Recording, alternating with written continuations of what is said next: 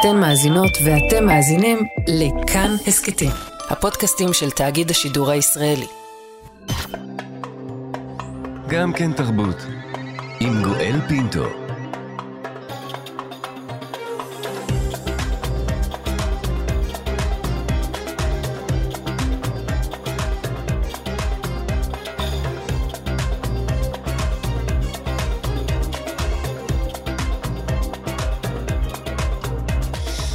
שלום שלום אה, לכולכם, תודה שהצטרפתם אלינו להסכת היומי של גם כן תרבות, מגזין התרבות של ישראל, עם מיטב השיחות ששודרו בתוכניתנו היום ברשת כאן תרבות. עורך המשדר יאיר ברף, עורכת המשנה ענת שרון בלייס, על ההפקה מיכל שטורחן, האזנה נעימה. אנחנו כאן, כאן תרבות. אנחנו מתחילים מיד עם הנושא הראשון שלנו, עם המעקב שלנו, אודות ההחלטה של שר החינוך יואב קיש לבטל את הענקת פרס ישראל לשנה זו בכל קטגוריות הרוח, המדע והתרבות, ובמקומם להעניק פרסים רק על ערבות הדדית, הצלה וגבורה אזרחית, קטגוריות שהשר פשוט המציא. כפי שסיפרנו לכם בימים האחרונים, ההחלטה עוררה ומעוררת תרעומת רבה. ועד ראשי האוניברסיטאות כתב לשר החינוך, החלטתך מתעלמת מהתרומה המהותית של ידע, חוכמה והקניית דעת, בהם מתבלט עם ישראל לאורך כל ההיסטוריה. עכשיו אנחנו מספרים לכם כי יותר מ-200 חברי סגל וחוקרים מהאוניברסיטאות קוראים לשר החינוך לחזור בו מן ההחלטה. הם אומרים כי ההחלטה פוגעת בחוקרים ובחוקרות ובמדע הישראלי, שבלעדיו אין טכנולוגיה, ציונות או אפילו קיום למדינה. הכתב אה, ליאור חוג'אינוף, כתבנו לענייני חינוך כאן בתאגיד מוסר כי על גילוי הדעת חתמו זוכי פרסי ישראל בשנים שעברו, דיקני פקולטות וחוקרים ותיקים וצעירים מכל תחומי הידע. חתן אה, פרס ישראל, נשיא האקדמיה הישראלית למדעים, למדעים, הפרופסור דוד הראל, שוחח איתנו כאן בתוכנית ואמר לנו את הדברים הבאים. נעשתה פה אה, עוולה בלתי רגילה. אה, השר קיש, יש לו כבר רקורד של ניסיונות להשתלטות על על כל מיני מוסדות, גופים ודברים מהסוג הזה, והדוגמה הבולטת ביותר לפני העניין הזה של פרס ישראל היא הספרייה הלאומית. Mm-hmm. גם שם הוא הוכיח שיש לו רצון כוחני אה, לשלוט למשל במי ימנה את הדירקטורים ולהוציא את הדבר הזה מהמועצה. לא רק אה, חתן פרס ישראל, הפרופסור דוד הראל, שוחחנו גם עם אנשי תקשורת וספורט, שני תחומים שאמורים היו להיות מוענקים בהם פרסים השנה וכאמור בוטלו, וגם הם יצאו נגד ההחלטה של שר החינוך לבטל את הפרס. הנה דברים שאמר לנו אתמול חתן פרס ישראל לתקשורת, נחום ברנע, אודות הפרסים על ערבות הדדית, הצלה וגבורה אזרחית שהשר קיש החליט להעניק השנה בפרס ישראל. מה לזה ולתרבות ולתרומה לחברה mm-hmm. ולידע שפרס ישראל מייצג, אה, קשה להבין. זה לא, אה, זה מוזר, אבל, אבל לפעמים כך פוליטיקאים נוהגים. ומעכשיו פרס ישראל יהיה אחר, יהיה שונה לגמרי, והמדע והידע יוצאים נפסדים. מקיש ועד קשקוש, המרחק לא גדול. המדע והידע יוצאים אה, נפסדים, לא רק הוא, גם המדליסטית האולימפית יעל ארד, יושבת ראש הוועד האולימפי הישראלי, שוחחה איתנו כאן בתוכנית, היא אמרה את הדברים הבאים. אני באמת אה, קוראת אה, מפה לשר החינוך יואב קיש לשקול את ההחלטה הזאת מחדש. ולהבין שזה באמת פוגע במרקם ובהיסטוריה ובגאווה שלנו, הגאווה הלאומית. ב-76 שנים הצלחנו לייצר כל כך הרבה גיבורי תרבות בכל המובנים. אם זה בתרבות ובספורט ובטכנולוגיה ובאקדמיה ובצד הביטחוני, בכל הצדדים. שדווקא על הרקע הזה זה אה, מראה כמה החיים שלנו כאן אה, יכולים להיות אחרת, כמה אנחנו יכולים להספיק ולעשות, וכמה, גם במצב הקשה עכשיו, זה נותן לנו תקווה כאזרחים שלא הכל שחור, שלא הכל מלחמה, שלא הכל בעיות כלכליות, שלא הכל פערים אה, חברתיים. כך אה, המדליסטית יעל ארד, יושבת ראש הוועד האולימפי הישראלי, גם היא יוצאת נגד ההחלטה של אה, שר החינוך יואב קיש לבטל את פרסי ישראל. אז שמעתם את אנשי האקדמיה, אנשי התקשורת, אנשי הספורט, כולם יוצאים נגד ההחלטה, אבל באופן תמוה, בלתי מוסבר כמעט, דווקא את עולם התרבות לא שמענו עדיין. שמענו יחידים כמובן, אבל לא את הגופים עצמם. האם גם הם, כמו השר, לא רואים חשיבות לתרבות וביטול הענקת פרס ישראל מקובל עליהם? נברך לשלום את אה, מנכ"ל התזמורת הסימפונית הישראלית ראשון לציון ויושב ראש פורום מוסדות תרבות ואומנות, עופר סלע, בוקר טוב לך. בוקר טוב גואל לך ולמאזינים. תודה רבה שאתה נמצא איתנו. איפה אתם? אנחנו פה. אנחנו לגמרי פה. ואני שומע את כל הציטוטים שהשמעת, את קודמיי, ואנחנו במאה אחוז שם, אנחנו אפילו שוקלים אפשרות משפטית כרגע אה, להצטרף אל הבג"ץ שהוגש נגד אה, החלטת האיוולת של השר קיש.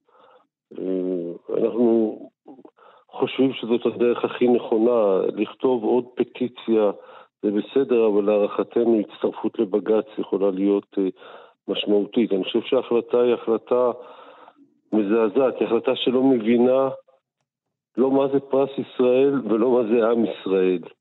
באמת סולידריות זה חשוב, וגבורה אזרחית, בטח בימים האלה, זה חשוב. אבל הכוח של מדינת ישראל לעשות את הדברים האלה נובע מהיכולות המדעיות שלה והתרבותיות שלה והאיכותיות שלה. אחרת, היא לא, היא פשוט לא. וההחלטה היא חסרת שכל, אין, אין לי הגדרה טובה יותר. אתה מצליח להבין מהשיחות שאתה מנהל עם גופי התרבות, האם הם בכלל בהלם בארבעה חודשים האחרונים אל מול מה שקרה ומרגישים אולי לא בנוח לצאת מן החלטה שיכולה אולי להתקבל כאילו הם לא חלק מהמרקם האנושי כאן, כאילו לא אכפת להם מהצלה וערבות הדדית? לא, לא, ממש לא, ממש לא, שלא תהיה טעות. מוסדות התרבות התעשתו מהר מאוד ועשים כולם, מוסדות ויחידים, ובאמת מכל קצווי הקשת של האנשים שעוסקים בתחומים של תרבות ואומנות בישראל, את מה שאנחנו יודעים לעשות הכי טוב, ללכת ולתת לאנשים טיפה מרגוע, טיפה מנוח לנשמה. נדמה לי שדיברנו אנחנו לפני חודשיים, שלושה, סיפרתי לך על סיפורים אה, רק מהתזמורת שלי, אבל רבים, אנחנו הסתובבנו במרכזי מפונים ובבתי הספר של המועצות האזוריות ש... והערים שהקימו באילת ובצפון, ו... ובאמת אה, היינו חלק מהמאבק על פי הדרך שאנחנו יודעים לעשות את זה, ולא, ממש לא הלם, אני חושב שאנחנו תרמנו את חלקנו, אבל לא על הגבורה והתרומה האזרחית. גאוותנו. ממש לא, זה, זה דבר חשוב, אני לא מטיל ספק בחשיבות הדבר. אשרי עם ישראל שיש לו את הדברים האלה. אבל זה ה basic, זה לא, זה, זה, זה לא היהלום שבכתר שלשמו נועד פרס ישראל. Mm-hmm. כי בהחלט ואני... אפשר להטיל ספק מה בין הדברים האלה לבין פרס ישראל. הרי זה איננו מהות הפרס. מהות הפרס היא, היא להראות את המצוינות של העם הזה. ואתמול זכתה, אתמול או שלשום זכתה שחיינית ישראלית לראשונה במדליית כסף. אנחנו רואים, דרך אגב, אני שומע מאומנים ישראלים שגם לא קל להופיע בחו"ל היום. לא קל, וחוטפים אה, נאצות, וחוטפים הפגנות, אבל פרס ישראל נועד להראות את האיכות הגבוהה שלנו כמדינת ישראל בתחומי המדע והרוח והאומנות. וזה מקור כוחנו בעולם. וגם בימים שיש מחלוקות פוליטיות גדולות, היצירה הישראלית והמדע הישראלי הם תעודת הזהות שלנו במקומות רבים. נכון, מנסים גם אה, להתנכל להם במקומות כאלה ואחרים. ולצערי הרב, שר החינוך מצטרף לזה.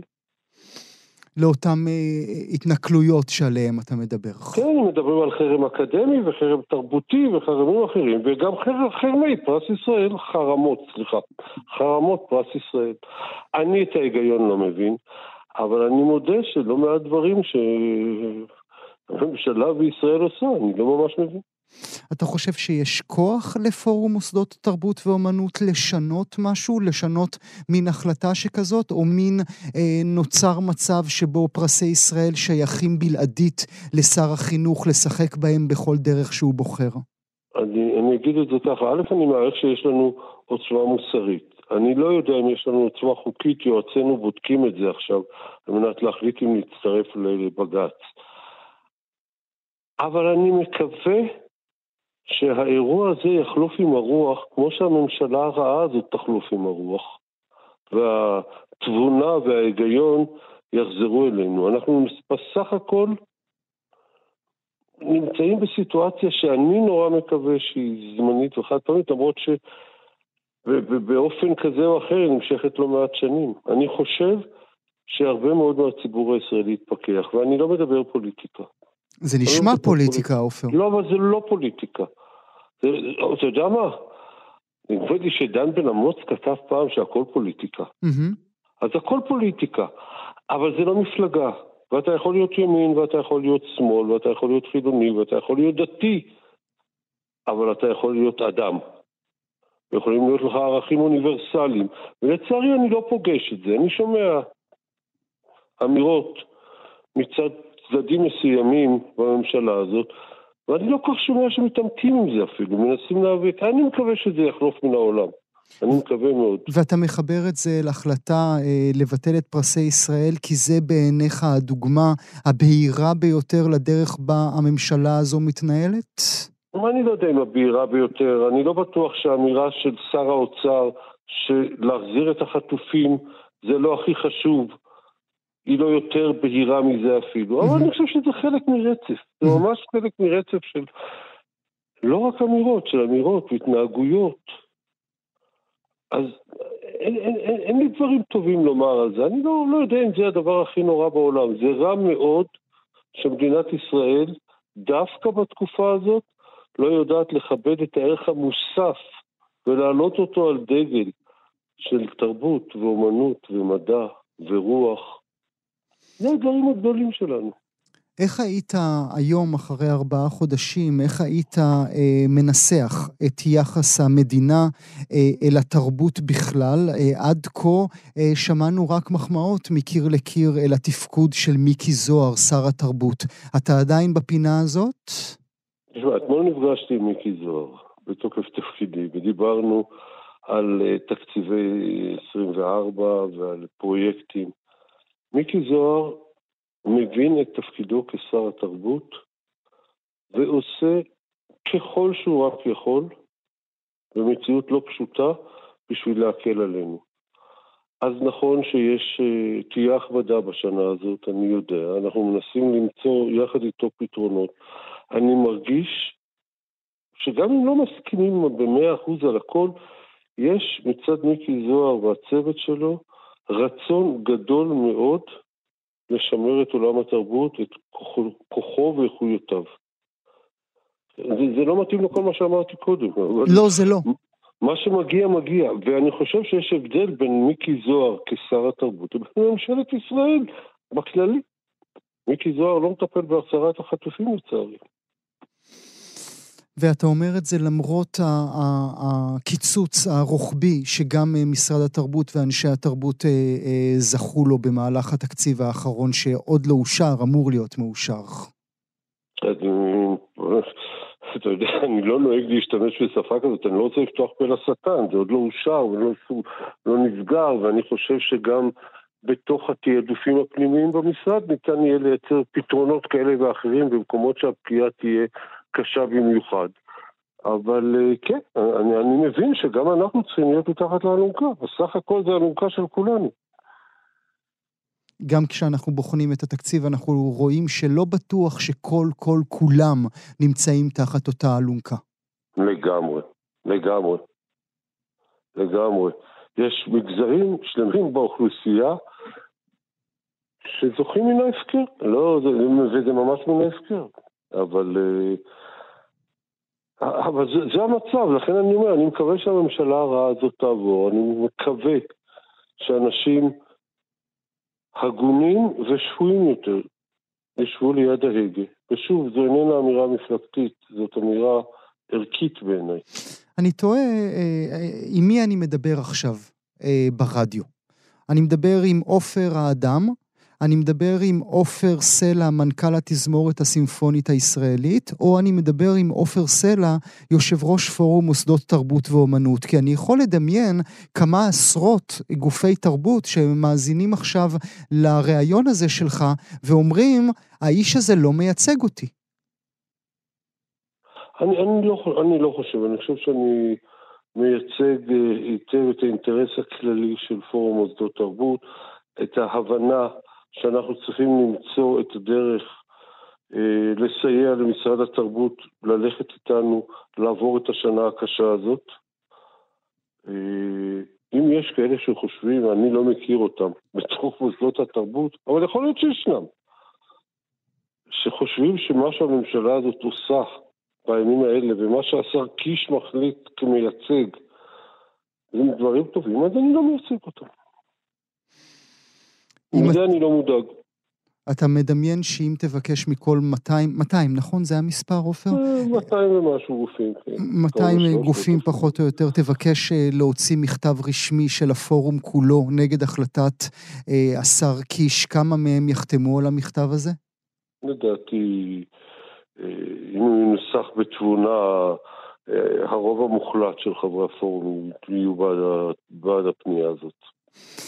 אני רוצה לדבר רגע ברשותך על, על מצב התזמורת שלכם לאחרי, אה, לאור שבעה באוקטובר ואחרי ארבעה חודשים. מה מצבכם? תראה, אנחנו חזרנו לעבודה. אתמול חגגנו, לא חגגנו, ציינו 35 שנה להיווסדה של התזמורת.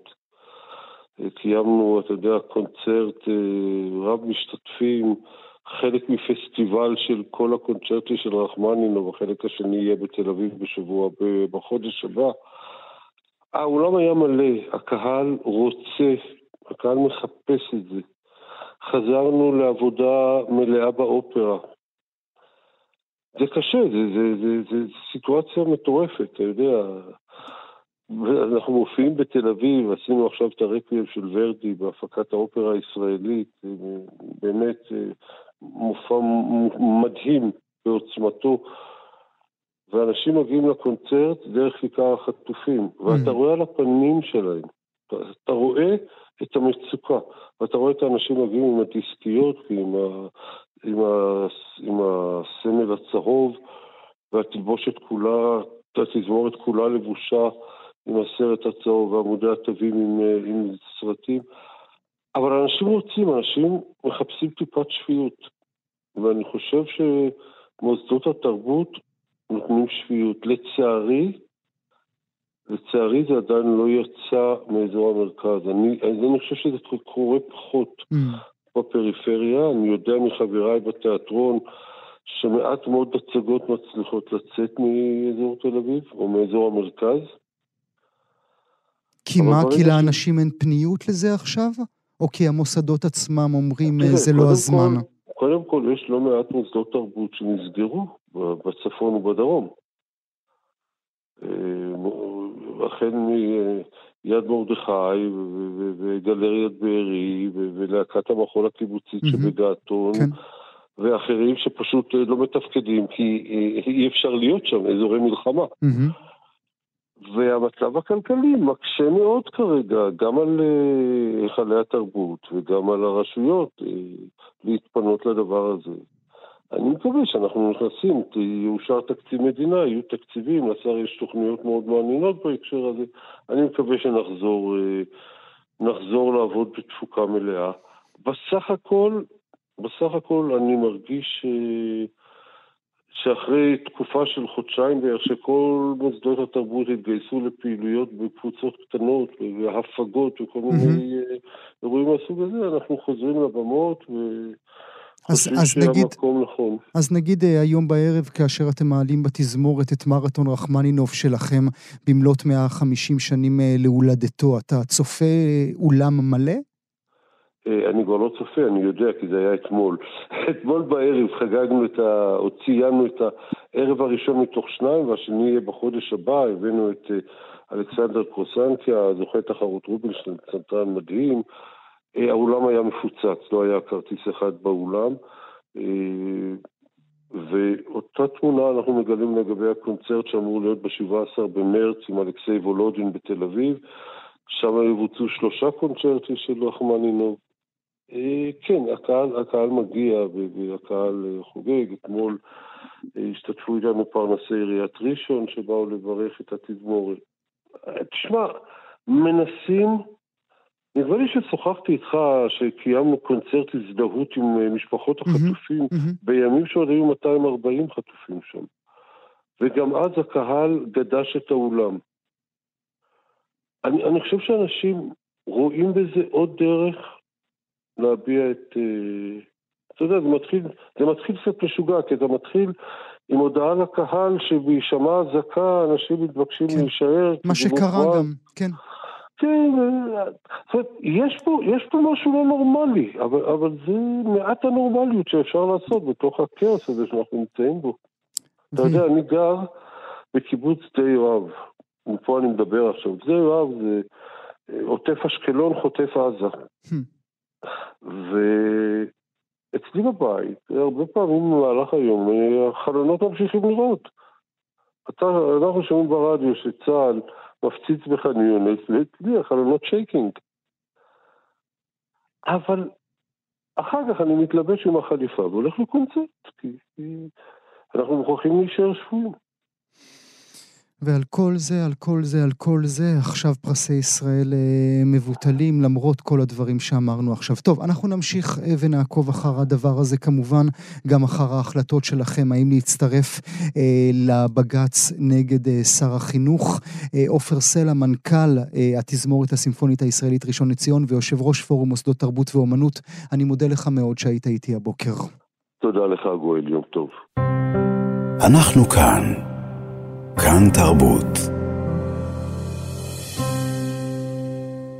הצלמת והאומנית אריאלה שביד הלכה לעולמה, בת 80 היא הייתה. ילדיה, עמליה רוזנבלום ועידו רוזנבלום, ספדו לה ואמרו, היא הייתה ילד אדם יצירתי ולא קונבנציונלי שאנשים התאהבו בו ברגע. היו לנו הורים מיוחדים מאוד, על כך אנחנו חשים בני מזל. שביד הייתה צלמת עיתונות שעבדה עבור עיתונים כמו עולם הקולנוע והארץ. היא תיעדה אומנים, אומנים כמו זריצקי, ניקל, קדישמן ואחרים.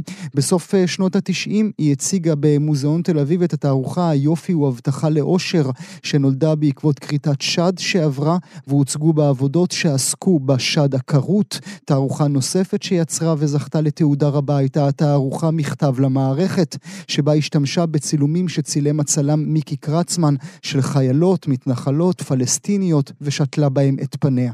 בשנים האחרונות החלה שביד להעלות ברשת האינסטגרם צילומים מהתקופה ההיא, תקופה שבה הייתה נשואה לאדם ברוך, אימא צעירה, תקופה שבלי משים תיעדה עולם שנעלם. מי קדישמן שוכב על רצפת הסטודיו שלו, משתתפי המחזי שיער, ביניהם צביקה פיק חוגגים את ההצגה האחרונה, יהודה ברקן, ניסים מזיקרי, אריק איינשטיין, חיים טופול, שהיו חלק מסדרה מצוינת שהיא העלתה תחת הכותרת גברים מחזיקים נשים. הצילום האחרון שהיא העלתה באינסטגרם היה רק לפני יומיים, צילום בו על ספסל בין שני עצים, יושבת משפחה, ובכתוב היא הוסיפה, כאן בין עמליה לאדם, שנות ה-80, מעולם לא העמדנו פנים. נברך לשלום את האוצרת הילה כהן שניידרמן, שעצרה במוזיאון בת ים את התערוכה עידן חדש, בה שביד השתתפה. שלום לך הילה. שלום. איזה מין אישה היא הייתה? אמ, היא הייתה אישה מאוד מאוד מפתיעה. אני זוכרת שהגעתי לראשונה לסטודיו שלה, זה היה לפני בערך אה, ארבע או חמש שנים. אה, מכרה משותפת אה, הציעה שאני אגיע, אני ממש לא הכרתי לא את אריאלה ולא את העבודות שלה. וכשנכנסתי לבית שלה ביפו, זה היה כמו להיכנס לעולם מקביל, שבו אין ממש גבול בין אומנות לבין החיים. זה היה אחד הדברים הראשונים שממש הותירו עליי חותם. הגבול הזה גם לא היה קיים ביצירות שלה, נכון? בין הגבוה לנמוך, בין הפופ לאומנות גבוהה, בין האישי לכללי.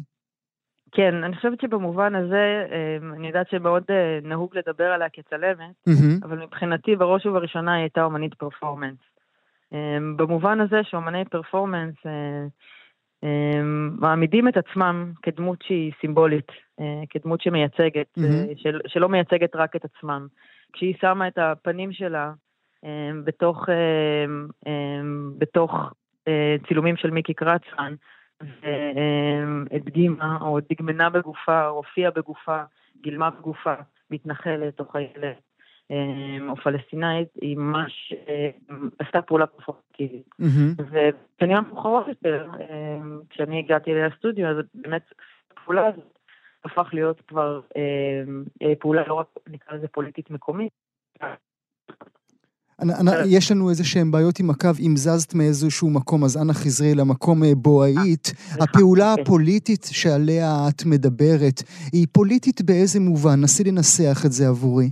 אוקיי, okay, אז אני אומרת שבעצם לוקחת את הגוף שלה ומגלמת באמצעותו את הסוגיות הפוליטיות הכי רחבות, כמו לדוגמה לגשת לסכסוך הישראלי-פלסטיני באמצעות גופה שלה. זאת אומרת, היא מקרבת, היא כמו אומרת לנו, כולן, כולנו אני. כול, זה לא אמה, זה אנחנו. בדיוק, כולנו אני, ואני זה לא רק אני, אני זה לא אריאלה שביט. אני זה אה, דמות שמייצגת את כולנו, את החברה. אמ, ואני אומרת שבשנים המאוחרות יותר, זאת אומרת, כשאני הכרתי את גוף העבודות שלה, היא השתמשה בדמות שלה בצורה הרבה יותר נרחבת ברמה התרבותית. זאת אומרת, אני קליאופטרה. אני בודהה. אמ, אה, כבר לא היו לה שום גבולות ומגבלות, לא רק של, המ, של המקום שבו אנחנו נמצאים, אלא באמת איזושהי התבוננות תרבותית הרבה יותר רחבה. זה גם בעינייך מתחבר לכל צילומי האינסטגרם שאנחנו כולנו אה, אה, התקרבנו אליהם בשנים האחרונות? כל הצילומים שתיעדו תקופה שנעלמה לגמרי? אני חושבת שזה מה שאולי קייל אותה ליכולת להתבונן. זאת אומרת, היא התחילה כצלמת שמאוד מתבוננת ולוכדת קצת מבחוץ, mm. כן? סיטואציה... שלא באמת הייתה חלק מהחבר'ה של בעלה, כן? מהמחוזות כן, האלה. אני, אני חושבת שבדיוק, היא שמרה תמיד על, ה, על ההתבוננות החיצונית הזאת. אה, והדבר הזה, אתה יודע, כשרואים, אז אחר כך אפשר גם לעשות פעולות יותר מעמיקות עם הדבר הזה. ולכן אני חושבת שדווקא המפנה שלה להיות אומנית עצמאית, שמגלמת כבר בגופה את כל הדמויות האלה. אמ, אמ, היה מפנה מאוד רדיקלי. הייתה לה, הייתה לה, אה, איך נגיד, היה לה יחס אמביוולנטי כלפי אותה תקופה, כלפי אותה ג'מה שהיא תיעדה? אני חייבת לומר שלשמחתי, לא בזה עסקו השיחות שלנו. זאת אומרת, השיחות שלנו הרבה יותר התמקדו ב, ביצירה האומנותית שלה ובפעולות שלה. אמ, כשאני הכרתי אותה שוב, היא הייתה כבת 76, משהו כזה, אני די נדהמתי אמ, מהגישה המלבבת שלה לדבר הזה שנקרא זקנה. Mm. שכולם מנסים להימנע ממנו והיא מבקשת לחגוג אותו. Mm-hmm. כמקום שמאפשר לה חופש, תשוקה וחיים מאוד מאוד מוגברים. אז אני חושבת ש, שבתוך הדבר הזה היא לקחה, אחד, אגב, אחד הצילומים המוכרים שלה בעצם, מאותה תערוכה במוזיאון ישראל, אמ, אה, כרותת שד זה mm-hmm. באיזשהו אופן לייצר דמות שלה אה, באופן אנדרוגיני. אמ, זאת אומרת, דווקא לקחת את הפוטנציאל של השד הכרות ולהפוך אותו, את הגוף שלה לגברי, למדוד נקרא לזה את הזהות הגברית. כמו שאמרת קודם בצדק רב, אני חושב, הילה, היא הייתה הכל, היא הייתה כולם יחד. ומה שהיה מדהים בתערוכה שאת עצרת במוזיאון בת ים, זה ש... הצלחת לשכנע, או שהיא התנדבה, אה, להעביר את כל חדר השינה האמיתי שלה אלייך, אל המוזיאון. אה, כן, זה פשוט, אה, כמו שאמרתי, החוויה של לבקר בבית של אותה ראשונה היה מאוד מאוד ברור שהעניין הוא לא להוציא עבודות ולהציג אותן בעבודה, אלא שקורה שם משהו גדול יותר, איזשהו סך כללי של העולם שהיא חיה בתוכו ושהיא יצרה לעצמה. אה, ומאחר וחדר המיטות היה אזור מאוד פעיל, אה, בתוך, כמרחב של יצירה אומנותית ממש, אה, גם עם מרחב של פסלים וגם דימויים וכן הלאה, אז פשוט היה ברור שאנחנו צריכים להעביר את החיים שלה לתוך המוזיאון. אה, ובגלל שהיא הייתה הרפתקנית, mm-hmm. ואישה מאוד רדיקלית, היא ממש זרמה עם ההצעה הזו ושמחה בה. ואתה יודע, לשלושה חודשים היא העבירה את חדר השינה שלה פשוט למוזיאון. אמ, היה את הרגע שבו היא הבינה רגע מה היא עושה, ותפס אותה איזה בעתה של רגע, אבל, אבל היא לא נסוגה. ו... ומה היא ביקשה לומר לנו בעצם זה שחדר המיטות שלה נמצא במוזיאון? אני חושבת שהיא באמת הקפידה להחצין את כל מה שאנשים מנסים להסוות ולהסתיר. אמ, ואני חושבת שהעניין הזה של מיניות, של, של הדור השלישי, של אנשים, של להשתמש במילה זקנה, זה משהו ש, mm-hmm. שלא הפחיד אותה. אבל לא רק זקנה, גם גוף, נכון הילה? היא לגמרי, כל הזמן גוף, התעסקה כן. בגוף. כן, גוף ועל כל מה שקורה לו, ועל כל מה שהוא מאפשר. אז אני אומרת שאם נגיד מוזיאון ישראל, הפורטרט הדרמטי היה, היא לבושה אמ, אמ, בעצם ללא אה, חולצה, אבל עם כזה אה, מגבעת אה, גברית, באיזה פוזיציה טיפה ג'יימס דינית, אז מה שהיא הציגה למשל בעידן חדש בתערוכה, זה פורטרט שלה כטרזן וג'יין. Hmm. זאת אומרת, היא hmm. גילמה את שתי הדמויות, גם את טרזן וגם את ג'יין, כמובן בגילה המאוחר. כן. אז, זאת אומרת, היא לא ניסתה ליצור לנו דימויים שהם אה, פלסטיים ושהם אה, נקיים, אלא בדיוק החצינה את כל הדבר הזה שמנסים להסוות בדרך כלל. גם טרזן וגם ג'ן, וצריך גם להגיד, הילה, גם ברבי וגם מדוזה, נכון? לגמרי. אה, אחד הפסלים שהיא, שהיא הציגה בתערוכה המרכזיים היה בעצם כמו בובת חלון ראווה שלבושה בשמלת ברבי ורודה, וראשה הוא ראשה של אריאלה, שמתוכו יוצאים נחשים. אה, ומגלמים את דמותה של, אה, של מדוזה. זה גם האישה המסוכנת, mm-hmm. האישה הטורפת, האישה העוצמתית, כאמור, פניה הושתלו על, על פסלים של קליאופטרה או של בודהה וכן הלאה, זאת אומרת, היא ממש מיקמה את עצמה בתוך כל שערי התרבות המשמעותיים. Mm-hmm. אבל אני רוצה לומר עוד, mm-hmm. עוד דבר, אם okay. אוקיי. אפשר, על התערוכה הזאת. התערוכה הזאת, אה, שקראו לה עידן חדש, או New Age ב, באנגלית, חשבתי עליה בעקבות אריאלה גם על ה-New Age כגיל, כגיל החדש. זאת אומרת, לא רק העידן החדש עם כל מה שהוא מסמל של התפתחות רוחנית אה, וכן הלאה, אלא גם הגיל החדש שצומח בתוכו, ו- ומה שהוא מאפשר. והעידן החדש מושתת על טראומה ועל כאב. אומרת, כל ההתנהגות המאוד אה, אה, יפה, כביכול, כן. או מרפאת, היא צומחת, צריך לזכור את זה. וגם מתוך זה היא יצרה, בוודאי. כן. אנחנו נודה לך מאוד לזכרה של אריאלה שביד, שהלכה לעולמה. האוצרת הילה כהן שניידרמן, תודה רבה לך שהיית איתי הבוקר.